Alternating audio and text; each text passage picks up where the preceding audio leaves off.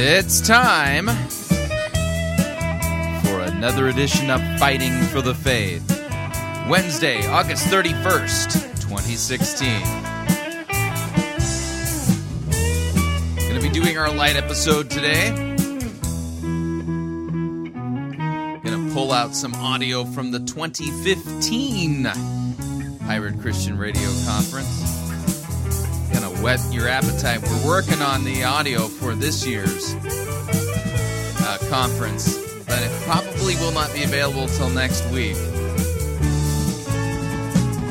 Thank you for tuning in. You're listening to Fighting for the Faith. My name is Chris Rosebrough. I am your servant in Jesus Christ, and this is the program that dishes up a daily dose of biblical discernment, the goal of which help you to think biblically help you to think critically and help you slow down, stop, open up your Bible, and compare what people are saying in the name of God to the Word of God. No shortage of crazy things being said out there. We take the time to open up our Bibles, put things back into context, to compare with the most popular pastors, preachers, teachers, conference speakers, self proclaimed prophets, prophetesses, self appointed apostles and apostolettes, and those generally put forward by the evangelical industrial complex as those who we need to be listening to, whose books we need to be buying, and you know things like that. And over again, we demonstrate that what the most popular pastor types and preacher types and author types are saying doesn't square with what God's word says. Now, uh, once a week, we do what's called a light episode, although the topic is not light or fluffy, it's oftentimes in depth. Uh, what we're going to be doing is we're going to be playing for you this week, uh, part one, next week, part two of uh, Pastor Bryan Wolfmueller's 2015 Pirate Christian Radio Conference lectures. And he's talking about the anti catechism. And to help us out here, you know, you have to think kind of in bizarro world. What we'll do with this episode of Fighting for the Faith, we will post the PDF that goes with this lecture with today's episode of Fighting for the Faith, as well as next Wednesday's episode when we play the balance of his talk on this topic. And I think you will find it very fascinating. In fact, next week he will also get into the concept of institution versus movement, very important topics. So, without any further ado, here is Pastor Bryan Wolfmueller's 2015 uh, lecture number one from the Pirate Christian Radio Conference. Thank you both to Pastor Rody and Pastor Cooper for their presentations already. Uh, God be praised for the work that they've done. Uh, and I look forward to hearing part two tomorrow. That'll be great. At the end of each uh, table is a uh, large handout Catechism worldview on one side, anti catechism on the other. I think, in fact, I'll suggest at the beginning that you fold it in half and we'll be working on the Catechism worldview to begin. Also, if you have a Bible, uh, we'll start at First or Second Thessalonians chapter two, and look at the text there. It's great to have you guys here, by the way. Uh, this is wonderful, uh, really wonderful. Let's begin with a prayer. In the name of the Father, and of the Son, and of the Holy Spirit. Amen. Blessed Lord, who has given us all holy scriptures for our learning, grant that we may in such wise hear them, read, mark, learn, and inwardly digest them, that by the patience and comfort of your holy word we might embrace and ever hold fast the blessed hope of eternal life, which you have given us in our Savior Jesus Christ, who lives and reigns with you and the Holy Spirit, one God, world without end. Amen. Uh, first, uh, Second Thessalonians chapter two is uh, Paul warning us about the Pope, uh, that is the Antichrist, the man of lawlessness.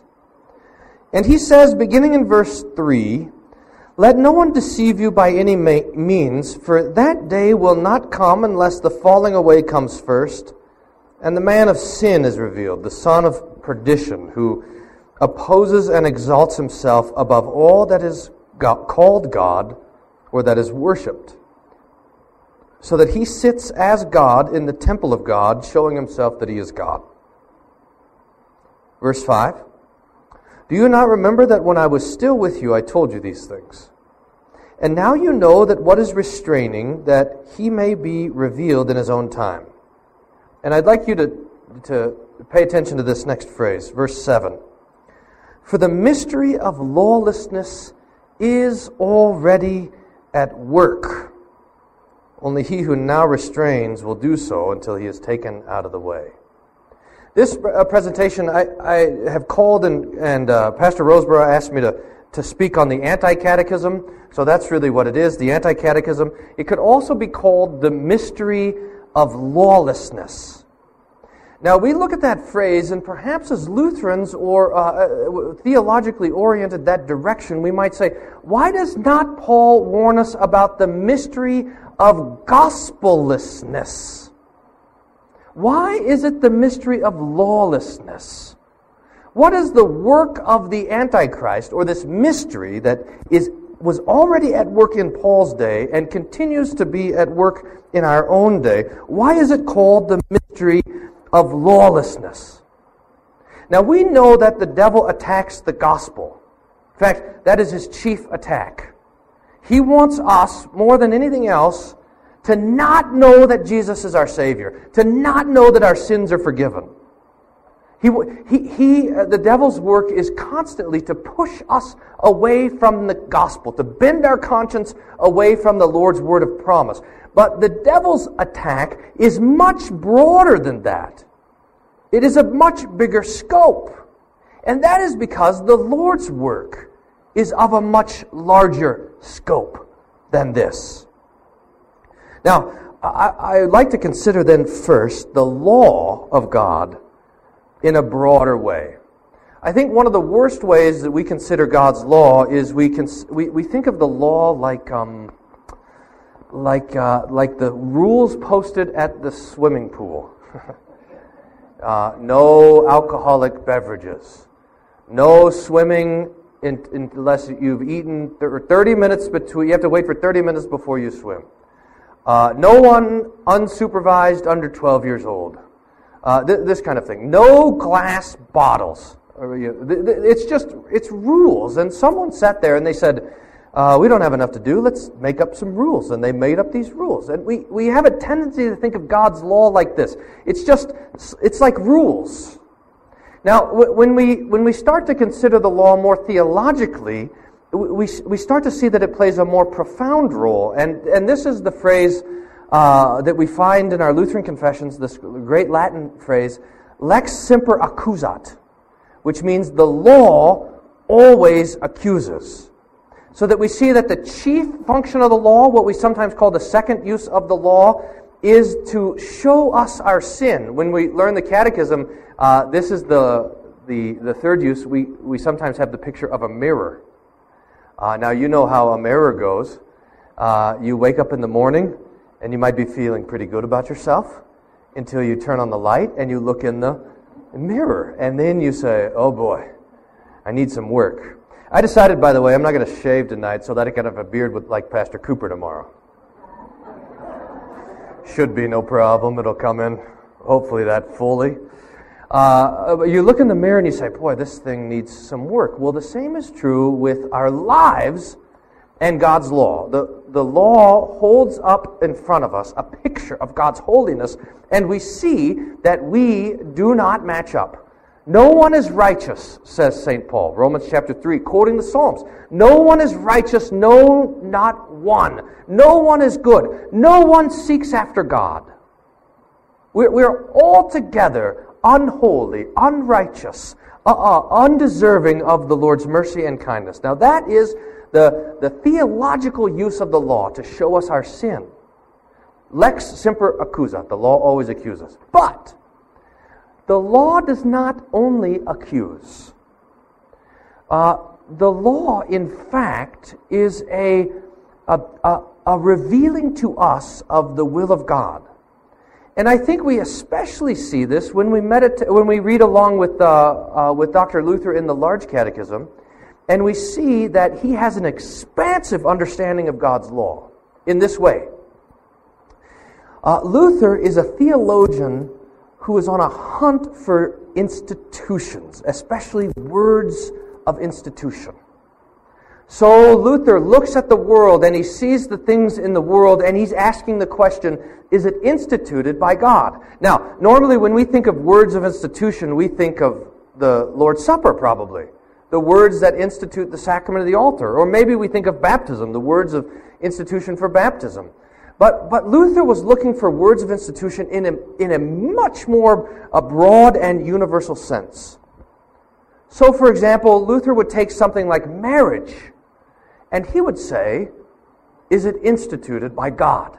Can I find the words of institution for marriage? And in fact, he does in Genesis 1 and Genesis 2 and so forth. Or he would look at the world and he'd see something like government, human government. And he, and he would say, Is this instituted by God? Something as simple as work or authority or money. And he would ask the question, Is it instituted? Now, when Luther then, asking these questions, comes to the Ten Commandments, he finds there in the Ten Commandments an inst- God's instituting of order in this created world. So that the Ten Commandments can be understood as words of institution, or perhaps a little more precisely, words protecting God's institution of things. Here's the story. I remember when I was a kid, uh, we, our backyard was the, um, the fence was the city limits of Kerrville, Texas. And so we, and, me and my two brothers would just wander back in the hill, and there was the hill that was behind our house. And we, we, you know, we had limits. We could go to the top of the first hill. And we got a little bit older, and we could go to the bottom of the first hill, and then a little older, the top of the second hill, and we could go further and further. And finally, uh, one day we got to the end of that second hill, and we saw on the third hill something that we had never seen before. We were like uh, explorers going to the moon. There was this tower there and a fence around it, this tall, bar, uh, uh, kind of chain link fence. And on top of that fence, there was the razor wire going around it. And we knew because this, there was this tall fence there, and because there was this razor wire, that whatever was inside that fence must be important. And we talked about what it was. You know, is it a, a, miss, a missile silo? Is it some sort of secret base? And we didn't know, we just knew it was important. What all kids do, we threw rocks at it. now, uh, it was a water tower, you know, it wasn't a big deal. But this was the idea that because there was a fence around it protecting it, we knew what was inside was important. Now, we can think of God's law in this way as a fence that is around God's gifts that He has instituted. So oftentimes when we study the catechism, we ask with the commandments, what is the gift that God has given? So for example, you shall have no other gods. What's the gift that God is giving? Well, He's giving us the gift of Himself. You shall not misuse the name of the Lord your God. What is He giving us there? He's giving us the gift of prayer. Like if Pastor Rosebrough handed me the keys to the pirate Christian mobile and he said, Do not misuse these keys. Well, what does he want me to do? He wants me to cruise around town using it rightly. See? And the same thing is true with the Lord's name. Or the third commandment, uh, uh, uh, remember the Sabbath day by keeping it holy. God is giving us the gift of worship, of hearing His word. The fourth commandment, honor your father and mother, is the gift of authority, uh, family, and state. So that we see in the third commandment the institution of the estate of the church, and we see in the fourth commandment the institution of the state and the family. So the three estates in which we live. The fifth commandment protects life. The sixth commandment protects marriage. The seventh commandment protects property, stuff. The eighth commandment protects our own name. God be praised that He not only has a commandment protecting His name, but also a commandment protecting our name. And the ninth and tenth commandments are protecting probably something like contentment. Those are the gifts that the Lord is doing. But these gifts that the Lord is protecting are things that He has established, things that He has instituted, things that He has put in place. Now, this is also true when we go to the next part of the Catechism, which is the Creed. The three articles of the Creed really define for us the Lord's work. The first article, God the Father and creation. The second article, God the Son and our redemption. And the third article is uh, God the Holy Spirit, and the work of the, of the church, the sacraments and the preaching of the word. Now, if you would look at this page here on this handout, you will see on the colored side an attempt to put in some sort of orderliness these institutions of God according to the catechism. Okay? So I want to kind of walk through it. You see that, and I'll draw also. Excuse me. So that you get a sense, because it's a little bit complicated. But you see that there is, for example, in the Ten Commandments, there are two tables of the law. So you have the first table of the law, which has the first commandment, the second commandment, and, and the third commandment there. And then, and, and those should be labeled something like this, right? And so you can see it. There's the second table of the law, which has the fourth, fifth, sixth, seventh, eighth, ninth, and tenth commandments there. And, and then the whole thing con- is composed of God's law. Now, I, I think that one of the geniuses of, um, of Luther and the Catechism is that not only does he take the commandments and the parts of the creed as uh, individual things, like, for example, the first commandment, you shall have no other gods, and the fifth commandment, you shall not kill, etc., and, and just treats them atomistically, but that he's able to see the story, uh, the connection between the commandments uh, that these things are related to one another. So the first three commandments are all related to the things of God. The last seven commandments are all related to the things of man, etc. Now, I've embedded in this picture, and you could do it differently. I've embedded the ten. Hmm. Okay. Can you guys hear me okay, though? Is it All right. I've embedded all of the Ten Commandments in the first article of the Creed. So that the Ten Commandments are, in a, in a, in a very profound way, outlining the order of God in this world. So you see that according to the first article, God has created the world, and in that creation, He has so ordered the world according to the Ten Commandments. So you see first article creation, and then in that, the Ten Commandments, which is God's ordering of the world. The first table establishes how it is with God and man. I am your God. You have my name and you have my word. And then the second table is uh, establishing God's gift of neighbor. And then within the first table, we see the first commandment, which is the gift of God and of faith, God's name and prayer, God's word and truth, the church and preaching, and so forth. In the fourth commandment, you see family, authority. The fifth commandment is life. The sixth commandment, marriage and chastity. The seventh commandment, property. The eighth commandment, reputation.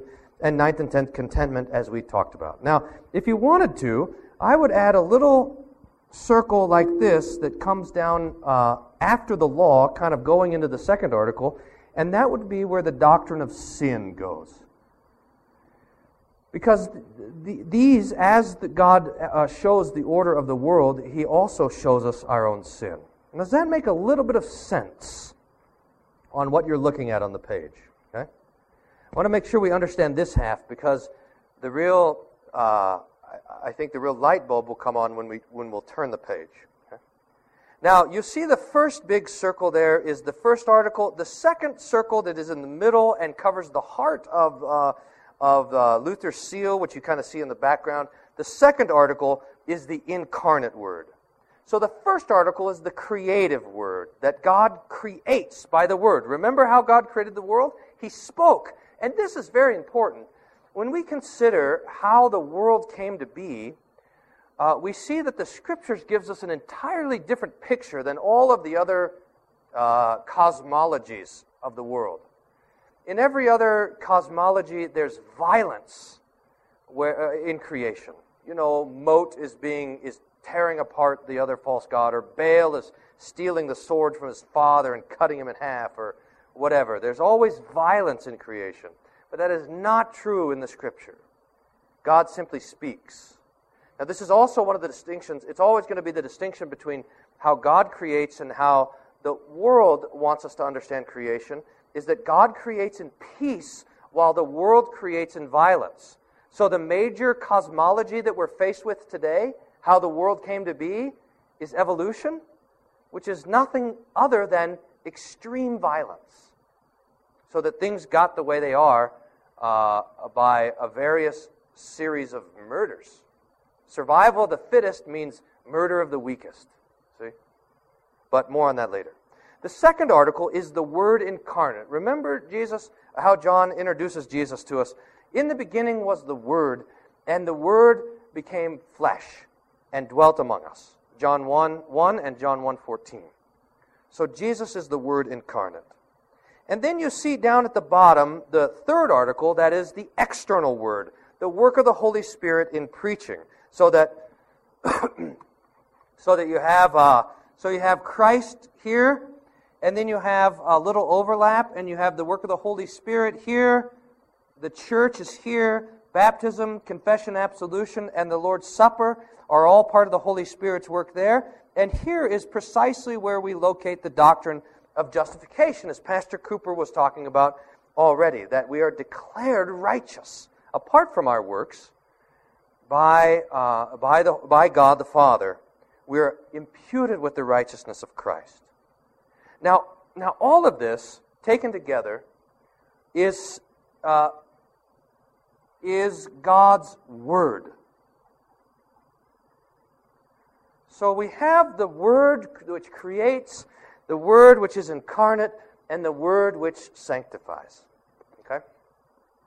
And this is really uh, uh, a, a, a catechism worldview, or simply a way of understanding through the catechism how God has ordered and structured this world, how God interacts with this world, what God has instituted and put in place in this world. Okay? So that's your left side of the page. Now, uh, if, you, if you open up the page, I would like to put before you this simple thesis. And that is that the devil is busy attacking all of the institutions that the Lord has put in place. And this is what we call the anti catechism, or what Paul calls the mystery of lawlessness. In other words, the Lord has established order in this world. He's instituted things, He's put things in place, and the devil is busy attacking them. Now, one of the strategies that the devil uses is he always works in darkness, he always works in, um, in the dark. He always works, uh, he, he always uh, is, is working secretly and never doing anything in the open. And so, one of the things that the devil hates is, uh, is really for a thing to be named. Remember, God gave to Adam in the garden the vocation of naming things, of call, of, of giving all of the animals names. Now, that's a profound sort of thing because if the devil would have it, we would never name anything at all. And this is one of the difficulties we face in the church is that the devil will come and attack us and tempt us, that he'll bring his uh, his, uh, uh, his work to us uh, to try to destroy what God has done, but we don't know how to name it. We don't know what to call it. Uh, he, he's working in the dark. And so, what I hope to uh, put before you here in the Anti Catechism is simply a way of calling the devil's work what it is. In other words, identifying the devil's work as destroying the thing which God has created. Uh, it was the custom, at St. Augustine at least, but probably Pastor Flammy reminded me this morning that, that, uh, that all of the ancient theologians of the church would talk about how the devil does not have the authority or the power to create, but only to destroy. And so his work is always going to be to destroy or to pervert or to change what God has created. In other words, to corrupt what God has instituted. So that you have on your on the right side of your page a number of blank uh, spaces that will fill out in the remainder of our of, of the afternoon as we consider this together. And this is will be an attempt now to name the work that the devil has done. Now, uh, before we start filling this out, is everyone is this making sense so far? before we start filling this out, I want to make the point that this changes. Uh, the church does not change, and, and the estates that, and the things that the Lord has established, these do not change, but the devil's attacks on them do ch- does change. Uh, the devil is not bound to things. In fact, one of the marks of the devil is that he wants to change things. And tomorrow we'll, we'll try to articulate the difference between an institution and a movement. How the Lord loves to institute things, to put things in place, whereas the devil loves to get things moving, changing, to unsettle things. The devil loves question marks. So when we are filling this out, understand that there's some flexibility on the right side of the page because the devil's strategy often changes through time. Okay? Now, the first, I think, example would be great because what is the devil's assault on the creative Word of God, on the doctrine in the Scripture that the Lord has established this word, this world by His Word? And the way we see that assault today is through the ideology of evolution. So the first blank I think we can put in there is evolution. That evolution stands as the devil's contrary theology to the Lord's word of creation. Okay? Does you see it? Does that make sense? Whereas the scriptures say that the Lord created everything in peace, the devil says that everything came about through violence. Where the Lord says in creation that everything in creation is ordered to the end of us having life, the doctrine of evolution says the best thing in the world is death. In fact, I think that's the power of the mythology of evolution, is that it, it, it, it articulates the, the benefits of dying. Have you, th- have you thought about that? In other words, everyone, every person, every human being looks at death and says, This is bad. People should not die. It shouldn't be like this. And yet, evolution says there's benefit in death because it makes things get better. The survival of the fittest means the death of the weakest. So that every time someone dies, the world is headed, the, universe is getting a little bit better. You see that? So that evolution is able to. Um, is able to soothe our conscience to the problem of death with this ideology of creation through violence. Okay? I mean, there's a lot more. In fact, you can you could probably see as we kind of wind down through this that you know we could spend a day talking about any one of these things. But to understand evolution as the devil's anti-catechism to the Lord's doctrine of creation. Now, uh, what stands to the next uh, blank? what stands against the Ten Commandments? Now, there could be a couple of different answers here, but I think the most profound assault on the Ten Commandments is uh, the ideology that we call postmodernism. And that is the destruction of any sort of absolute truth. That truth is a construct that has integrity only according to itself and not according to any sort of objectivity. So that postmodernism, like the question that Pilate asked to Jesus, what is truth? Postmodernism denies any sort of institution at all, any sort of order in God's word, in, in God's world that is not according to power. You see that? Evolution, in fact, is the destruction of order so that that, that thing that rises above, I mean, postmodernism is, uh, the, again, the will to power, which is that we are all beasts. All right, we're going to pause right there, pay some bills. If you'd like to email me regarding anything you've heard on this edition or any previous editions of Fighting for the Faith, you can do so. My email address is talkback at fightingforthefaith.com, or you can subscribe on Facebook, facebook.com forward slash Pirate Christian. Follow me on Twitter, my name there at Pirate Christian. Quick break when we come back The balance of today's lecture from the 2015 Pirate Christian Radio Conference. Pastor Bryan Wolfmueller talking about the anti catechism. Stay tuned, don't want to miss it. We'll be right back.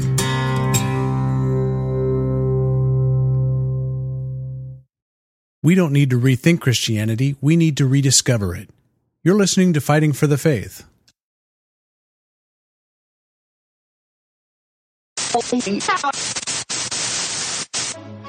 You're listening to Pirate Christian Radio. We'll be taking your false doctrine now.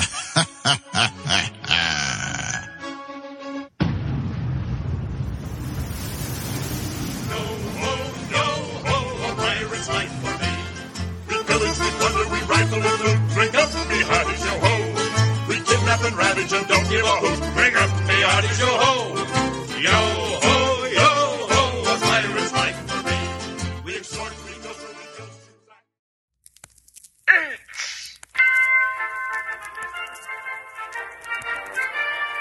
Holiday's Birdcage Theater presents Church Day Soleil.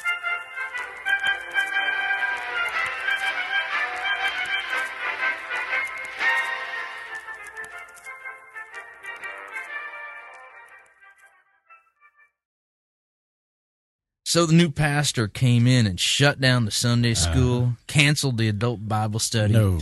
dumped the hymnals, oh. sacked the choir, and put in a praise band and started preaching sermons that sound like they could be preached or done on Dr. Phil's program. It's awful. I didn't expect a kind of purpose driven inquisition. Nobody expects the purpose driven Inquisition. Our chief weapon is purpose. Purpose and vision. Vision and purpose are two weapons. Our purpose and vision. And ruthless relevance are three weapons. Our purpose, vision, and ruthless relevance and an almost fanatical devotion to Rick Warren are four weapons. Now, amongst our weaponry are such elements as purpose, vision. I'll, I'll come in again. I didn't expect a kind of purpose driven inquisition. Nobody expects a purpose driven Inquisition. Amongst our weaponry are such diverse elements as purpose, vision, ruthless relevance, and almost fanatical devotion to Rick Warren, and nice Hawaiian shirts. Oh, damn. I can't say it. You'll have to say it. Uh, what? You'll have to say what the bit about our chief weapons are. Uh, I I couldn't do that.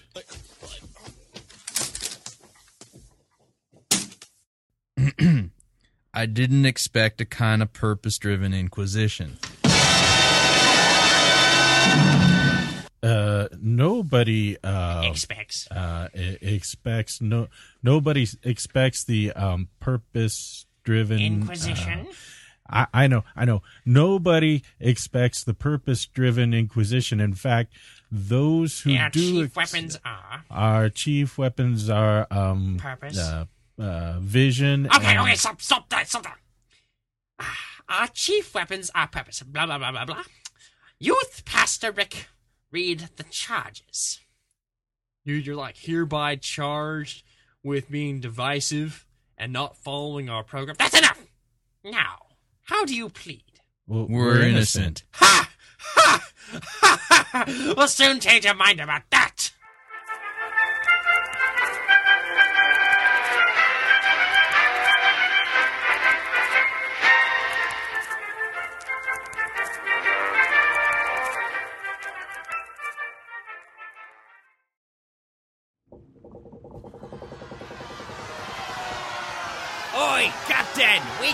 Ourselves a heretic. and exactly how do ye know that she be a heretic? She be endorsing the health and wealth heresy. Does he be speaking the truth? Jesus died to make us rich. and what exactly do we do with heretics? Uh, we throw them in the boo box. No, no, no. We preach the gospel to them. What if, um, the heretic doesn't repent? Then we throw them in the boo box.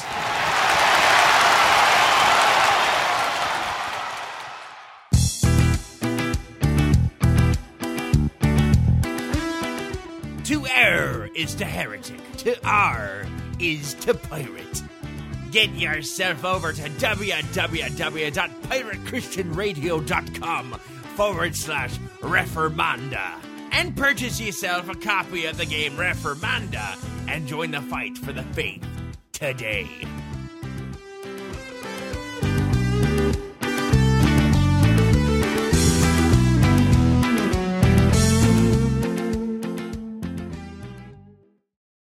Hi, Chris Rosebrough here to talk about our longtime featured advertiser, Cheapo Air. Doesn't matter if you're traveling for business reasons or for pleasure. Doesn't matter if you're traveling within the United States or abroad. Cheapo Air is the place for you to save literally hundreds of dollars on your airfare, hotel rooms, and rental cars. Visit our website, fightingforthefaith.com. On the side of our website, you'll see our ad banners. Look at the ad banner for Cheapo Air and look on it. There's a promo code. Write the promo code down. Click on the ad banner and then book your travel at the Cheapo Air website, and you'll have the opportunity to enter that promo code for additional savings. Again, fightingforthefaith.com. Write down the promo code, click on the ad banner, and save money on your airfare, hotel rooms, and rental cars today.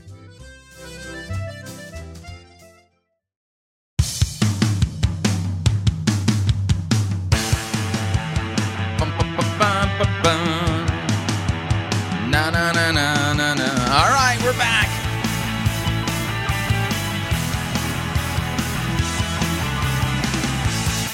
Warning listening to Fighting for the Faith could cause you to become supremely dissatisfied with your church, especially if your pastor is teaching doctrines that are in line with the anti catechism. Just a reminder Fighting for the Faith is listener supported radio. That means we depend upon you, your generous gifts, and financial contributions in order to continue to bring Fighting for the Faith to you into the world. And you can partner with us. It is a partnership. Visit our website, fightingforthefaith.com. When you get there, you'll see our two friendly yellow buttons. One says donate, the other says join our crew. When you join our crew, you're signing up to automatically contribute an amount that you pick. That's right. There are four ranks in our crew. Lowest rank is Powder Monkey at $9.95 a month. After that, Gunner's Mate at $24.95 a month. Master Gunner at $49.95 a month, and then after that, Quartermaster. This is a great way to support us. And everybody who joins, uh, if you join at Powder Monkey, we'll send you a, a Pirate Christian bumper sticker and one of our Chi-Rho flag uh, die cut stickers. And anybody who joins our crew at Gunner's Mate or above will get our new Reformanda card game as our way of saying thank you for joining our crew. Of course, if you would like to purchase a bumper sticker, a die cut Chi-Rho flag sticker, or even Reformanda, you can do so by going to fightingforthefaith.com. And at the very top of the page, it says bake sale. Click on the link there, and uh, that'll take you into our bake sale where you can purchase items to also help support us, get your own copy of Reformanda and things like that. Of course, if you would like to make a one time contribution, you can do so by clicking on the donate button, or you can make your gift payable to Fighting for the Faith and then send it to Post Office Box 13344, Grand Forks, North Dakota, zip code 58208. And let me thank you for your support. We truly cannot do what we are doing here without it.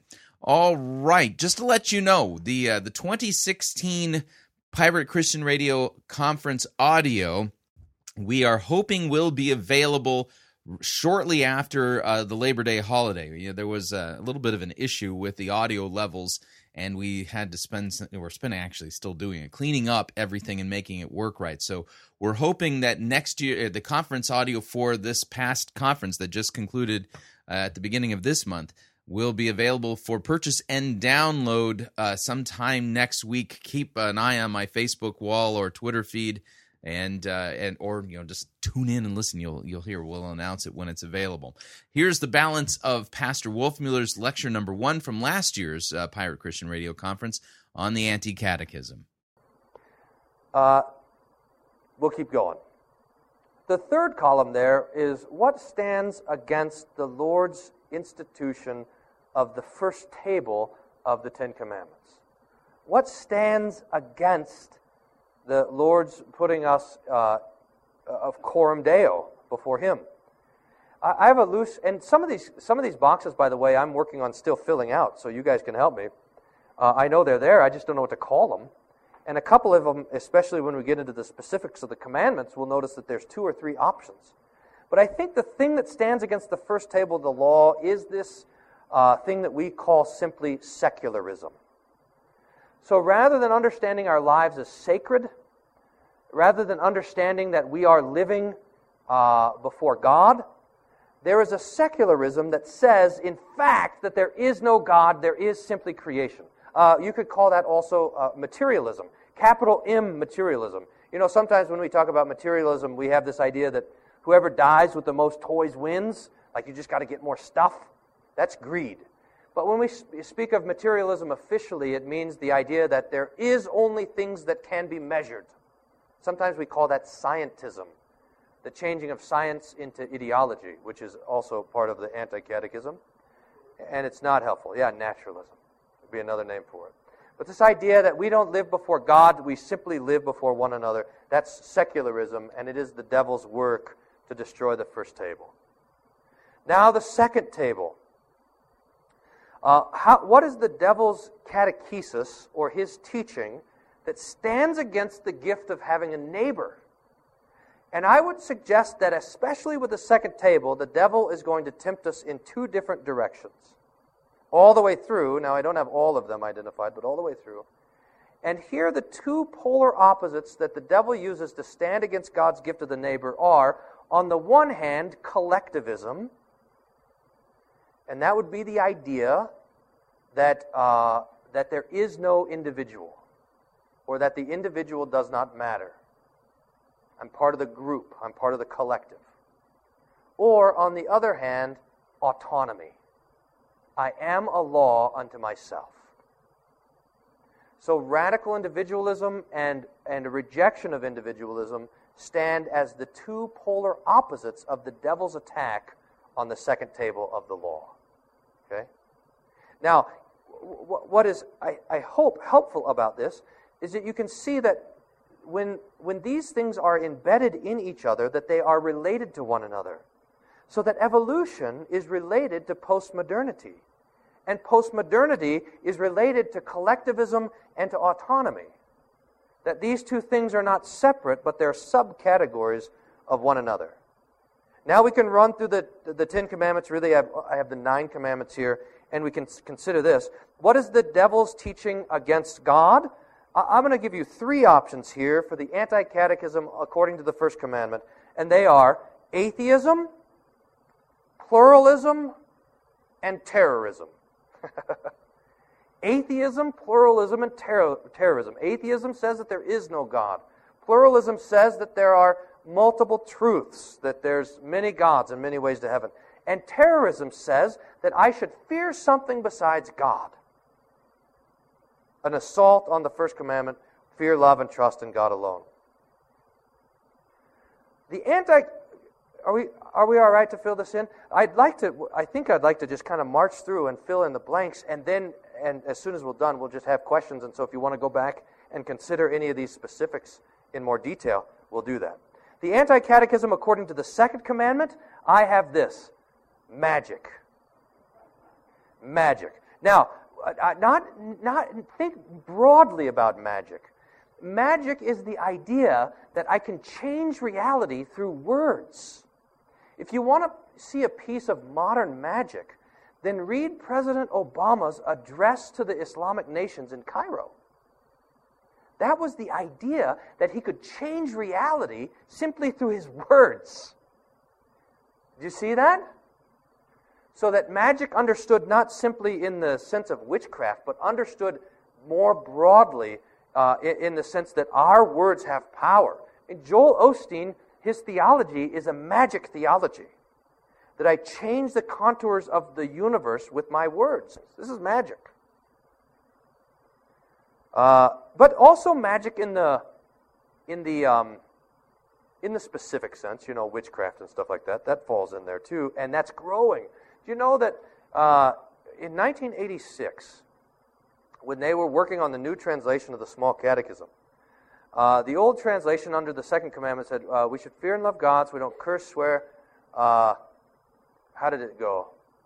Use satanic arts as the new one. Uh, use witchcraft. We should curse, we should, uh, fear and love God so we don't curse, swear, use witchcraft, lie or deceive by his name, but call upon in every trouble, praise, pray, praise, and give thanks. That there was an extended discussion in the committee if that should be left out, if the witchcraft or satanic arts should be left out of the catechism because it seemed like a remnant from a bygone era.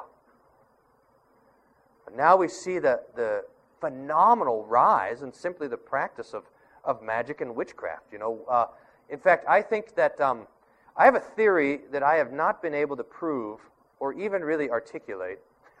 Doesn't stop me from talking about it And the theory is that, um, that the more a society believes in evolution, that they, they begin to spiritually devolve. So that we are seeing a spiritual devolution.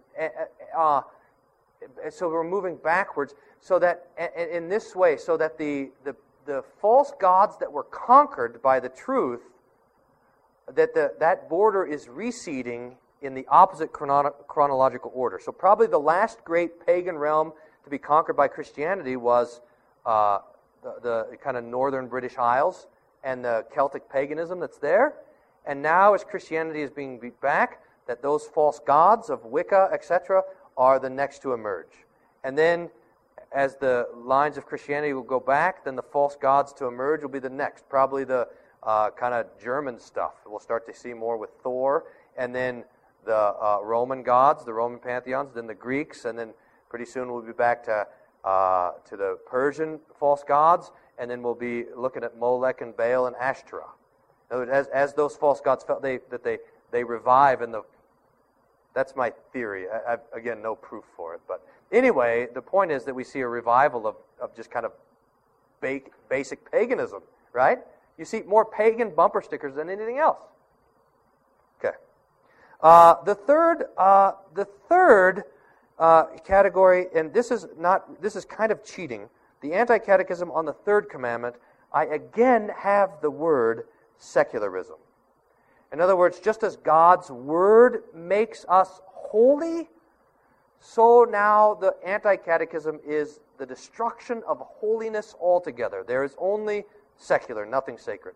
Yes? Delusion. He sent them strong delusion. I'm writing it in here.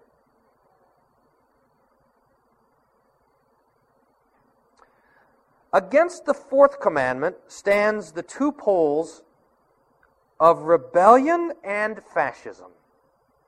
Rebellion on one hand, and that's what we see today. I mean, we just have a kind of culture in, in rebelliousness. And then, on the other hand, fascism, which is a destruction of the family, subsumed into the state, so that the only authority there is is the state. Pastor Rosebrough could talk for years about fascism. This is the anti family. And it's related to the anti church when we get down to it. According to the, uh, the thing that stands against the fifth commandment, we call the culture of death. That's the best name we have for it. We have legalized murder, both for the unborn and also for the elderly. We talk about uh, quality. We talk about quality of life as if life can be qualified, and that is a lie, the devil's lie against the fifth commandment, which institutes life. The sixth commandment is simply hedonism. When we see, for example, um, uh, the, uh, the recent uh, uh, Supreme Court ruling that says that homosexual marriage is now legal, we put that here under the hedonism of the devil's attack on the God's gift of marriage. But this, you know, um, th- this was going to happen already 70 years ago. And probably the battle for homosexual marriage or any sort of marriage uh, that is connected to the idea of creation and life was lost as soon as um, our sexuality was brought into the, into the realm of pleasure rather than responsibility. Uh, so the disconnect between intimacy and children uh, has to end in the destruction of marriage. I mean, it can't go any other way, especially uh, with the temptations of our sinful flesh. So, uh, so uh, sex disconnected from family, etc., uh, divorce, and so forth. That's all the devil's assault on the sixth commandment. The thing that stands against the seventh commandment are, on the one hand, greed, and the other hand, socialism. So, greed on the one hand, which is uh, an unbridled uh, sense of deserving that I need to gather up all the possessions I possibly can. And on the other hand, socialism, which is officially defined that the means of production belong to the state, but it basically is the destruction of private property. So, socialism, as it finds itself in all the various different manifestations in different governments and so forth. Uh, the thing that stands against the eighth commandment is, again, going to be something like collectivism, the destruction of a name, or, on the other hand, bitterness. Bitterness. I- have a question mark on the ninth and tenth commandments, but I wondered. This is what I have written in there, and you guys can give me a better, uh, a better one. But I have written against the ninth and tenth commandments the the culture of entertainment. So you guys can meditate on that and help me. Now, this isn't on your little sheet, but we drew in. Remember, we drew in the circle with sin there. The thing that stands against that is either an optimistic or a pessimistic anthropology. Pride or despair attached to the doctrine of man. So, a prideful anthropology would be that we are good. Uh, uh, excuse me. A pessimistic anthropology would say that we are beyond hope. So, the false anthropologies of the devil's ideology. All right, now that's the heavy lifting. We can run through this next one is, is easy. What stands against Jesus? The Antichrist. I mean, if the catechism's on one side and the anti-catechism's on the other, then if Christ is on one side, then the Antichrist is on the other. What are the marks of the Antichrist? He denies the Son of God. He denies that Jesus came in the flesh. He sets himself against the person and work of Christ. Remember that Antichrist is an office. So, so John says, uh, the vicar looked this up yesterday. Uh, where's it? It's 1 John chapter 2. Anti, the Antichrist is coming, and already many, many Antichrists have come.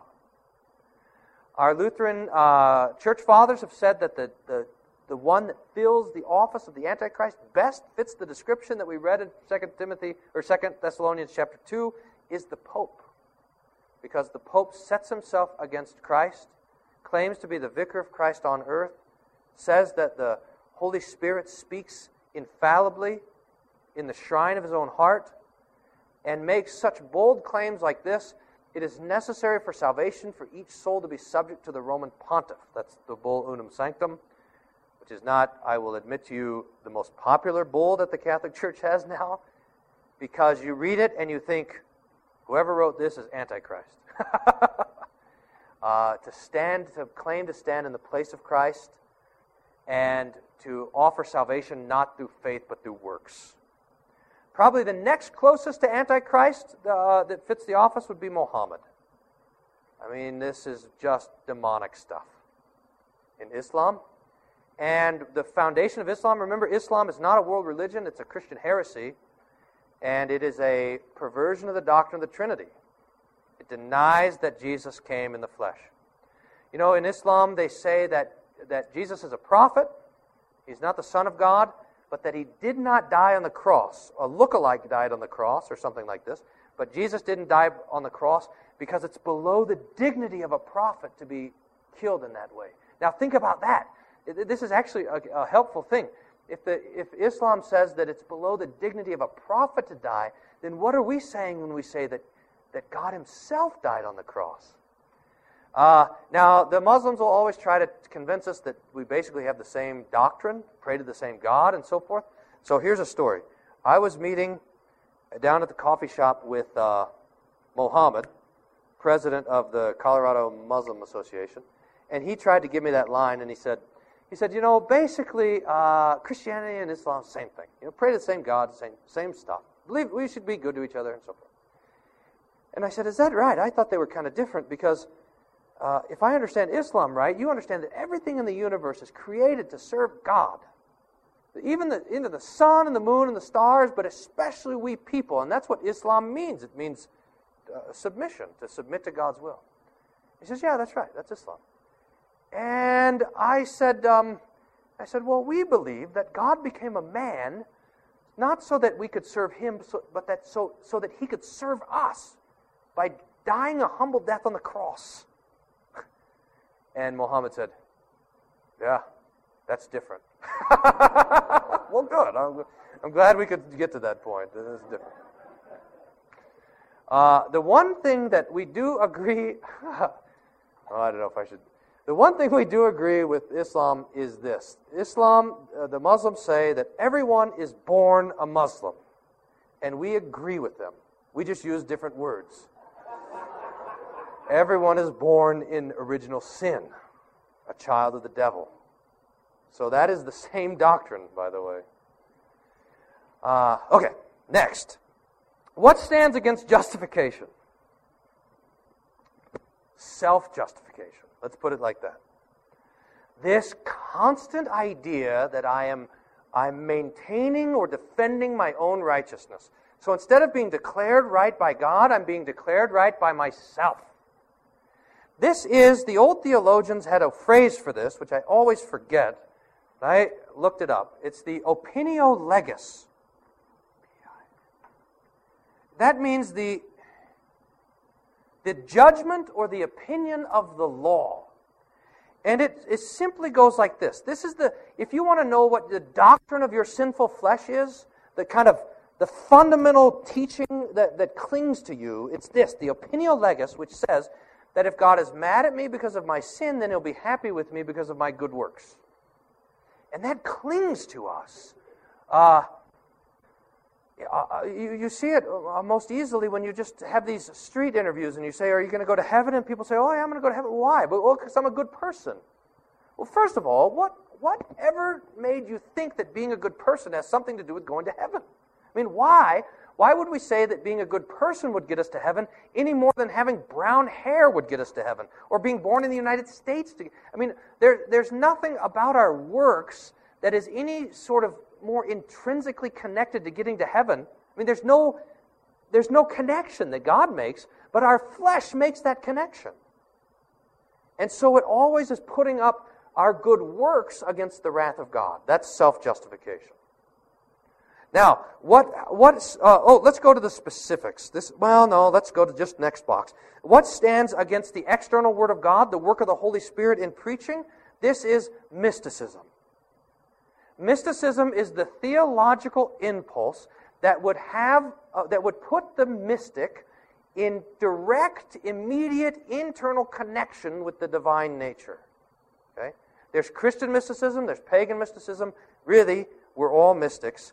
And that stands against the external word. That the theological activity is on the inside and that we have a connection with God there. And, and how do you know it? I think the old mystics had a word for this. I just haven't been able to find it yet. But there's like a sixth sense. We, the, the closest we know how to call it is, the, um, is our feelings. But it's something, for mysticism, it's something more than feeling. It's, uh, there's, a, there's a way to have knowledge internally. Yeah? Well, yeah, it's like a clairvoyance. It's, a, it's an immediate knowledge. So it's not through the eyes or the ears. That, that's all taking stuff inside.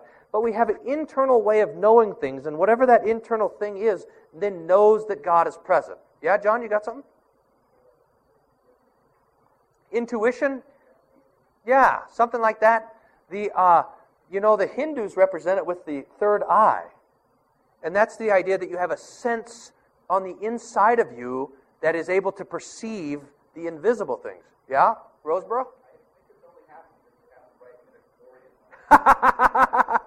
you got to have the right midi-chlorians, Pastor Rosebrough says. Uh, yeah, we're against the midi-chlorians, by the way. We are for we are for Star Wars movies that have Harrison Ford. That's what we are for here at Hope Lutheran Church, by the way. It's an official policy of the church. That it, yeah, we, we even this new movie we, we're with it.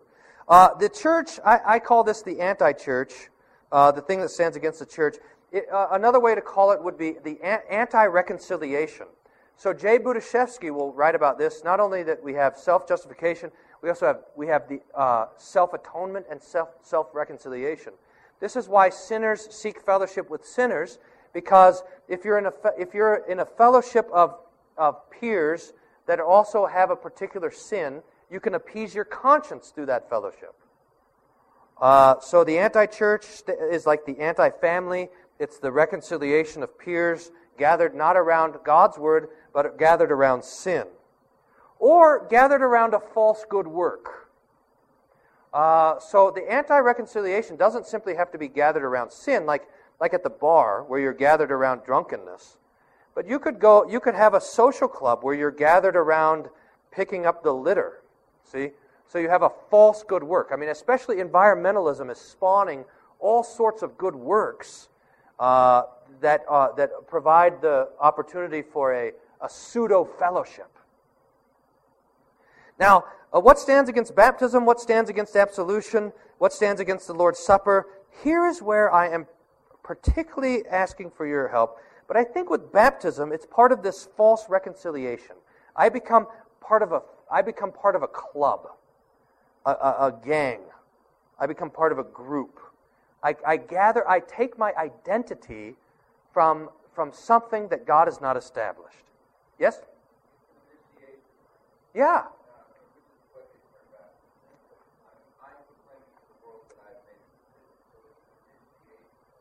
Right.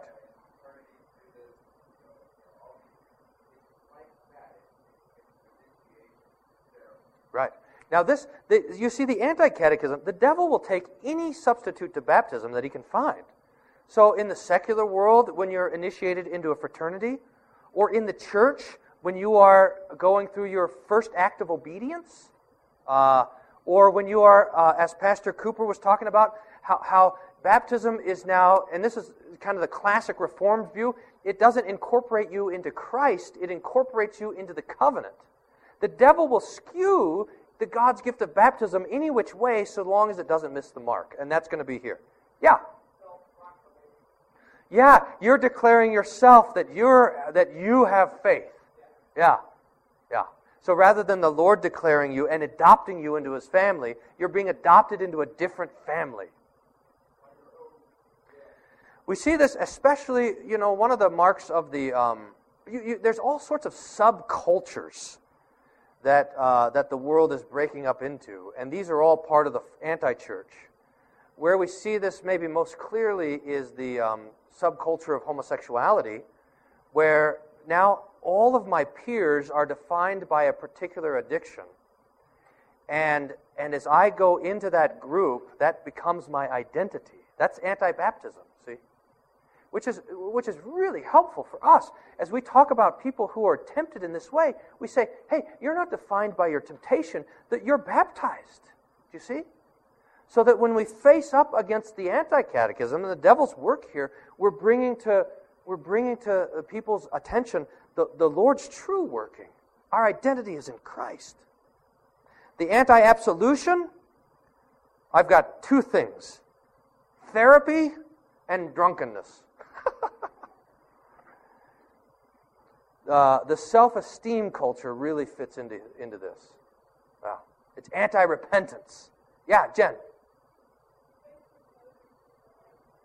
Yeah, social media. I'll add this here. Yeah, yeah. Who likes me? I, have, I get affirmation not from God's word, but from the number of likes that I got. I hope at least 100 people like this presentation when Chris posts it up. yeah, uh, a couple other on this one. Yeah. Yeah, that's especially going to be up here. Boop. But yeah, that's right. What do I have to confess? I boast. you know, the devil, the devil wants us to do two things with our sins to flaunt them or to hide them. I suppose that fits in right here. Not to confess them and hear the absolution. Yeah.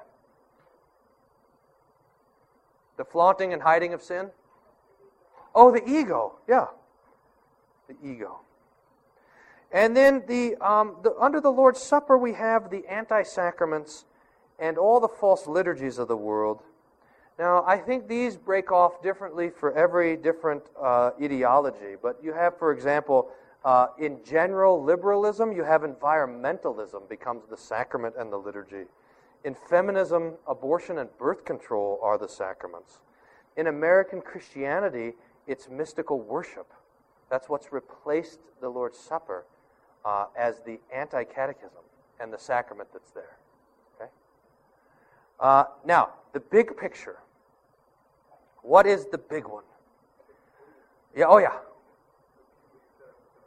Sure. Uh, feminism has abortion and birth control It's amazing how abortion is really the kind of sacrament of the feminist movement. It's really destructive.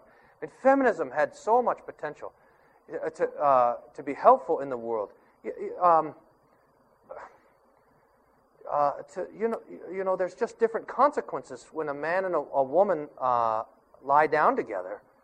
And the man can lie down and, and stand up and walk away, and the woman is there, is pregnant, and has a child and, and is nine months and then is bearing that child and is raising that child and this sort of thing. And the women could say, hey, uh, look, at, we, we should be, when we lie down together, we should share in that responsibility. But that, that should be true feminism. But, it, you know, it is, looks like is traditional marriage. Give me a diamond, is what it is. Uh, but instead, it went the other direction. Uh, The, the feminist said, I want to be able to lie down and rise up like a man and have no consequence. And to maintain that, you, you, you have to eventually uh, kill the baby. So it's just tragic. And then the thing that was after that was American Christianity, which is mystical worship. Now, uh, what stands against the whole thing, the whole circle? Uh, it is the anti word, which is easy, or Gnosticism, or best, enthusiasm. So, Luther, and perhaps one of the most brilliant and profound theological insights outside of the Scriptures, Smalcald articles, part 3, uh, article 8 on confession, says that every heresy is enthusiasm. Now we think of enthusiasm, and he says from the Pope to Muhammad to the to the uh, uh, to the uh, Anabaptists, all of it is enthusiasm. Now we think of enthusiasm as just being excited about something, but enthusiasm has a technical meaning, and it's and it simply means that there is no external word. That the that the word of God is only heard internally and in my heart. So Luther says that God converted Adam and Eve into, the devil converted Adam and Eve into enthusiasts in the garden when he said, Did God really say? So that every assault on the Word of God, be it His Word in creation, His Word in, incarnate in Christ, His Word that sanctifies us in the church by the Holy Spirit, every assault is enthusiasm. Now, now, what this should mean is that as we meditate on this, we can see the connections, for example, between atheism and Islam. They're all part of the anti catechism. They're all part of the devil's assaults on the thing that the Lord has instituted. Uh, now, a last word on this, and I think we'll, we'll maybe start up tomorrow on this to compare the idea of an institution and a movement. But the last word on this is, I think, a word of hope. Because we look at the world and sometimes we're down in the trenches. We see the anti catechism winning the day. You know, we see the Supreme Court decision. We see the false teachers in the church. We see the rise of Islam. We see the persecution of the church. Uh, and, and we see the beheading of our brothers and sisters on the other side of the world. We, we, it seems to us like the front, the battle that's being fought here, is that we are on the losing side of this battle. But what God has instituted will remain. It cannot be destroyed, it cannot be overthrown. Now, there will be casualties in the fight. And that's why this is such an important battle uh, that, that the Lord is engaged in and that the church is engaged in and so forth. There will be casualties in the fight, but, but that the, uh, the fight is there, in fact, is helpful to us. Luther had this saying, and I think he got it from Cicero or one of the old Greek thinkers. He says, The abuse confirms the substance. Remember that? Remember reading that? The abuse confirms the substance? So that when we see the devil attacking the gift of marriage, or we see the devil attacking the gift of life, or we see the devil attacking God's gift of the gospel, then it in our own hearts confirms that this is, in fact, God's good institution. And we stand there and, and know that marriage, in fact, can be no different. The gospel can be no different. The church will stand, and the gates of hell will not prevail against it. We were in June, we went to visit Israel, and we went to Caesarea Philippi, where Jesus said that. Matthew 18. and when you go to Caesarea Philippi, the city was here in this kind of jungly area now. There's nothing there. And you go up to this wall, and there was a hole there, and there was a. There used to be a the the river flowed out of there, and it was called the Grotto of Pan. There's a temple to Zeus, a temple to Augustus, a temple to Pan, a temple to Nemesis, a temple to the goats. There was, it was like a strip mall for false gods. And now, uh, and, and that, that is the place where Jesus said that I will, I will build my church, and the gates of hell will not stand against it. And now you go there, and all these false gods, these, all these false temples are just in ruins. And we were there hearing the words of Jesus. So even though we're in the midst of the fight, there is in fact nothing to be afraid of. And be, be sure of this that the devil hates it that we can name these things and we can see a strategy. Okay, there's the anti catechism. Uh, I don't know what time we. you tell me, Chris. We got time for questions? Let's have it.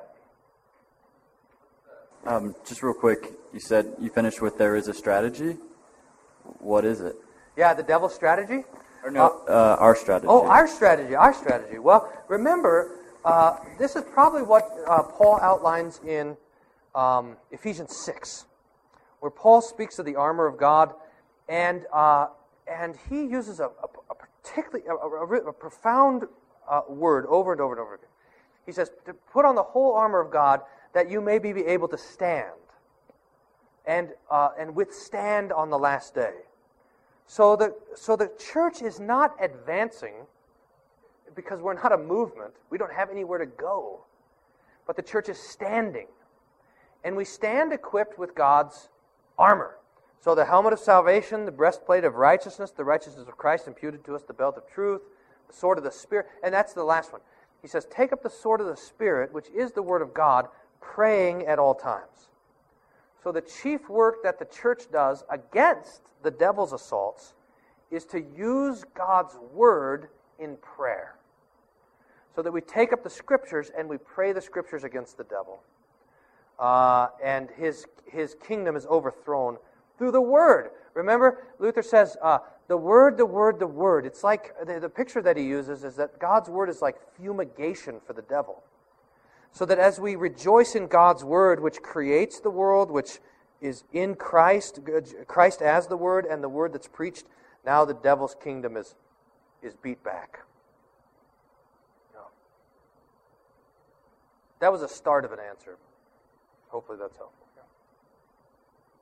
So I was thinking about uh, how you define magic, and thank you. um, I, I, just can't help but think of the whole transgendered issue and how that relates, the idea of speaking reality into existence in terms of your gender. So, could you expand upon that, maybe? The, uh, Gnosticism. So, so remember, Gnosticism says um, that there is a, it has a dualistic understanding of nature, and that uh, flesh is bad and spirit is good. In fact, flesh is dangerous. So, if I'm a Gnostic and I'm looking at myself, I'm going to bifurcate myself, if that's the right word, I'm going to I'm going to see my spirit as my identity, my inner self, and my flesh is not only the bad part of me, but it's the it's the part of me that enslaves me. So as a Gnostic, I have to say that my being a man or woman is defined by my spirit. And if I look at my body and it is telling me something different, then my body not only is enslaving me, but I have salvation in attacking my body. So Gnosticism breaks in two directions. Uh, it breaks in an ascetic direction, which says that because the body is a hindrance to salvation, then I'm going to starve myself, I'm going to, I'm going to live apart from society. And that's the, the Buddhist move uh, of Gnosticism. But then there's the hedonistic move of Gnosticism, which says because the body doesn't matter, then I'll you know, do whatever I want with it. Uh, I can abuse it. I can use it for whatever sort of pleasures I want. And we're in that hedonistic uh, way. And that just has its fullness in the assaulting of my own body, cutting it to bits. Uh, so that this rise, you know, this, in cu- this cutting thing that is with, with the kids uh, these days is, is part of this is Gnosticism. My body is, uh, uh that the Gnostic is assaulting creation And that assault on creation is my freedom. And it's not only happening, I mean, so this is, the, this is why transgender, the transgender movement, and socialism are the same phenomenon. It's an assault on God's creation, as an example. I mean, it's all the same phenomenon. Yeah. So if I'm a Gnostic, uh, my body, and, and I say, Am I a man or a woman? And my body says, You're a man. And I say, Shut up, body. I'll show you. And, and you get out the sword and you attack your body. Ooh. Yeah, thank you for that horrible idea. I know you didn't have it. Yeah, well, uh, more questions. Do you see uh, President Obama's uh, statement that the United States is no longer a Christian Judeo country as a form of magic or as a statement of reality? Well, I, so so the question is, uh, Obama when he says that the United States is no longer a Christian, Judeo-Christian country, is it magic or the other option was reality? Uh, so one of the shifts that we see in politics with with President Obama is kind of a generational shift. Is we, it's kind of moved from materialism to mysticism. So the presidents before were a matter of you know we just I mean we, we need more strength, and that's a materialistic view of the world. President Obama is, is is different in that sense that you can kind of change reality through speaking. Um, but I do not know when he says that we're no longer Judeo-Christian country.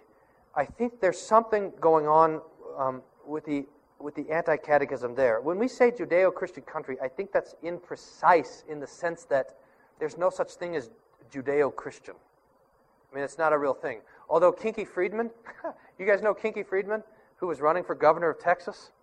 He had a band, a honky tonk band in Texas, and it's called uh, Kinky Friedman and the Jew Boys, I think.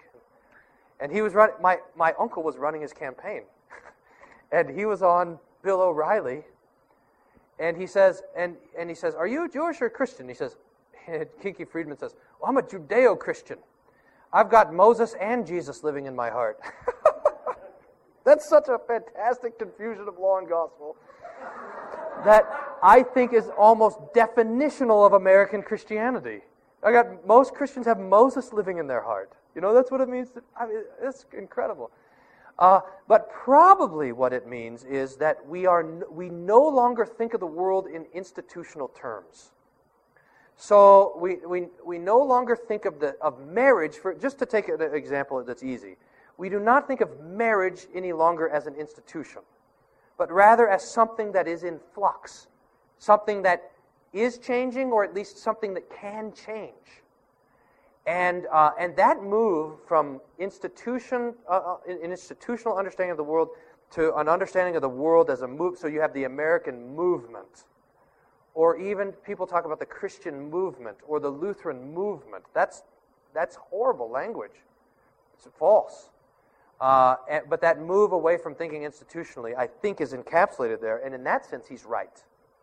We, in most people in the United States now, do not think in terms of institutions. So, what'd you think?